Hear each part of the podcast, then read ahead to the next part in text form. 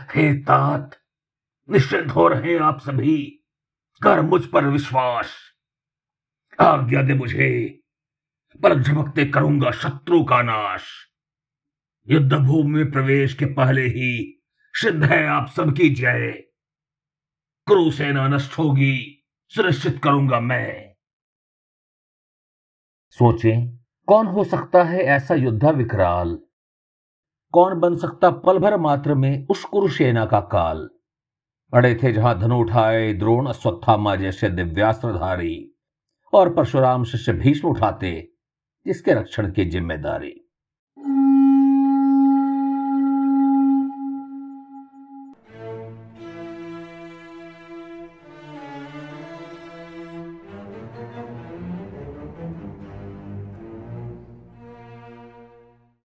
नमस्कार। मैं हूँ विवेक दत्त मिश्रा। महाभारत पर आधारित Amazon number one best seller the कर स्क्वाड का लेखक। और आप मेरे साथ आरंभ कर चुके हैं महाभारत एक खोज के इस महायज्ञ को, जिसमें हम महाभारत के प्रमाणिक स्रोत के यज्ञ कुंड में भ्रामक प्रसंगों की आहुति देते हैं और महाभारत के मूल दर्शन को समझने का प्रयास करते हैं। आज के अध्याय में हम चर्चा करेंगे उस योद्धा पर, जो यदि किवदंती के माने तो पल भर में ही मात्र तीन तीरों से कुरुक्षेत्र के भीषण युद्ध को समाप्त कर सकता था। और उसे कई विद्वान महाभारत काल का सबसे शक्तिशाली योद्धा भी बताते हैं। पर क्या सच में था कोई ऐसा योद्धा?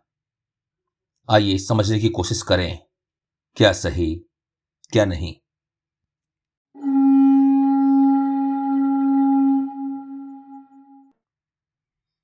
भीमसेन का पौत्र। मैं पुत्र हूँ, राक्षस राज घटोत्कच का। बर्बरीक हूँ मैं कर सकता नाश, पल भर में अपने शत्रु पक्ष का।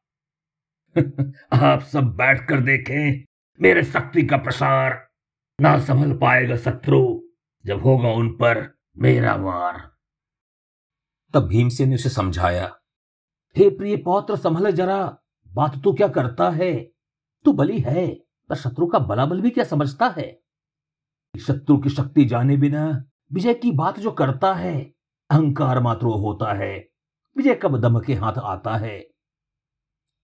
द्रोण, हम सब भाइयों के भी गुरु अद्भुत युद्ध कला के लिए जाने जाते हैं। पितामह भीष्म के आगे, भगवान परशुराम भी कहाँ युद्ध कर पाते हैं? कैसे तू भला उन महावीरों को पल भर में हराएगा?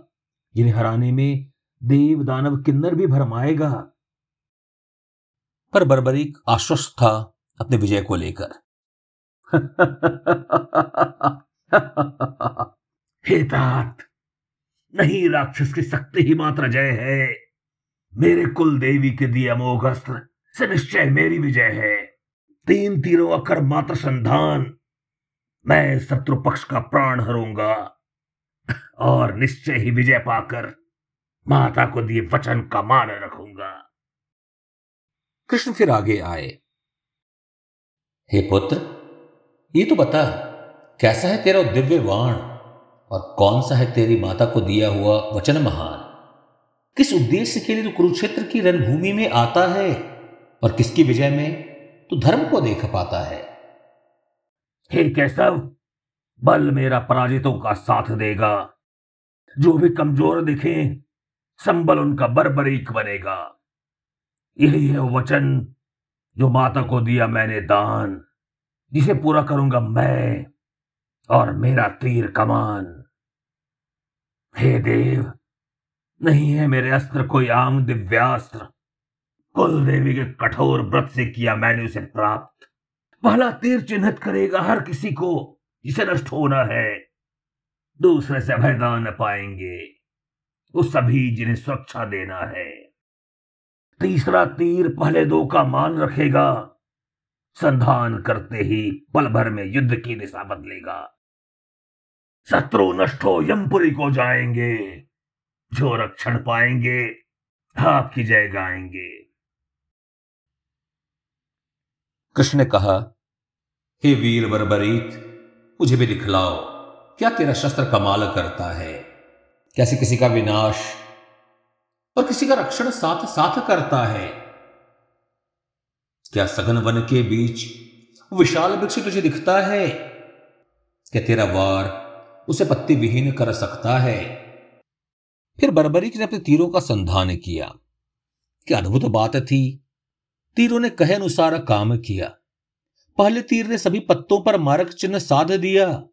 दूसरे ने बाकी सभी की सुरक्षा का भार लिया। तीसरे तीर के चलते ही वृक्ष के सभी पत्ते नष्ट हुए। उस चमत्कार को देख सभी युद्ध स्तब्ध हुए। पर तीसरा तीर था कि अभी भी चक्कर लगाता था। मानो अभी भी उसका उद्देश्य पूरा नहीं हुआ जाता था। असल में श्री कृष्ण के पाँव के नीचे एक पत्ता छुप गया था। तीर उसी को नष्ट करने के ताक में रुक गया था। तीर उसी को नष्ट करने के ताक में रुक गया था। ज्यो ही केशव ने पाँव उस पत्ते से हटा दिया कर उस अंतिम पत्ते को दिव्यास ने विदा लिया। अद्भुत। हे वीर, ये तो बता तब क्या हो यदि कौरव सेना कमज़ोर पड़ेगा? कैसे तो पांडवों और अपने धर्म दोनों का रक्षण करेगा? क्या तू तो अपनों का संग छोड़ शत्रु पक्ष से लड़ेगा? और फिर पांडव कमज़ोर पड़े, फिर तू क्या करेगा? हे माधव, धर्म मेरा वो जो माता ने आदेश सुनाया। साथ देना होगा उसका, जिसे जब भी मैंने कमज़ोर पाया। मेरा बल निर्बलों का संबल बनेगा, तय है। और जिधर मैं खड़ा, उधर ही विजय है। जहाँ पांडव, वीर बरबरी को अपने पक्ष में देख उत्सव मनाते थे श्री कृष्ण के अंतरंग भाव को कोई समझ न पाते थे। फिर कृष्ण बरबरी को एकांत में साथ लिया, अपने कूटनीतिक अस्त्र का संधान मुस्कान के साथ किया। हे पुत्र, इस युद्ध की दिशा कुछ भिन्न है। युद्धाग्नि मांगती बलि कुछ विशिष्ट है। विजय के लिए या तुझे या मुझे अपने प्राण अर्पण करने होंगे। तू ही बता तुझमें या मुझमें किसी धर्म के लिए मृत्यु वरने होंगे? बरबरीक ने सहस्त्र मृत्यु का वर्ण किया। साथ ही श्री कृष्ण से कुरुक्षेत्र युद्ध देखने का वर लिया।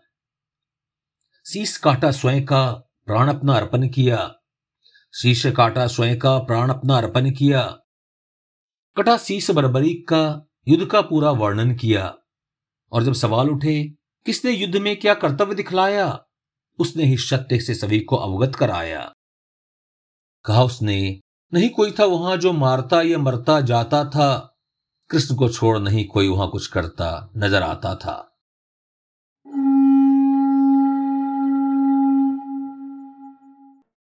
तो यह है प्रसिद्ध किवदंती महाभारत के उस योद्धा की, जो एक ही पल में युद्ध को समाप्त करने की क्षमता रखता था।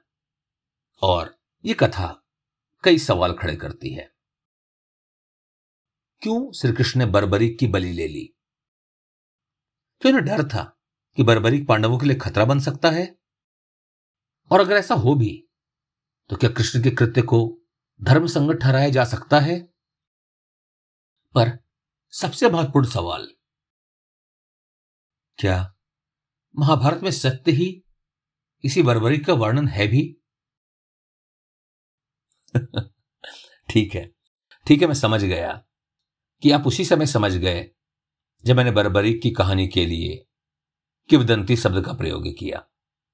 और सच ही, महाभारत के प्राचीन या प्रमाणिक स्रोतों में बरबरी का कोई वर्णन नहीं है।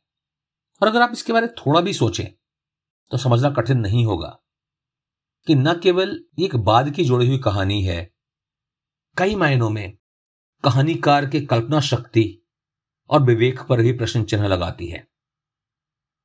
आज मैं आपके लिए कई अनुत्तरित सवाल छोड़ रहा हूँ। क्या सही में बर्बरी की कहानी अतार्किक है या फिर कृष्ण कृत्य कुटिलता से भरा, अनैतिक और अधर्म था? और क्या एक कपोल कल्पना में भी महत्वपूर्ण सीख निहित नहीं हो सकता? तो फिर क्या है बर्बरी की कहानी का वास्तविक महत्व? आप अपने विचार, अपने शब्दों में या फिर अपनी आवाज़ में मुझ तक पहुँचा सकते हैं। मेरा पता है Vivek dot V N C dot I N slash M M for Mahabharata.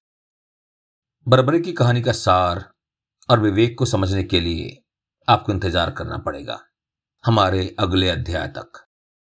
तो बने रहे हमारे साथ और भी लोगों को हमारे अभियान से जोड़ें। महाभारत की खोज का यह महाअभियान जारी है। महाभारती भारती आपका कल्याण करें।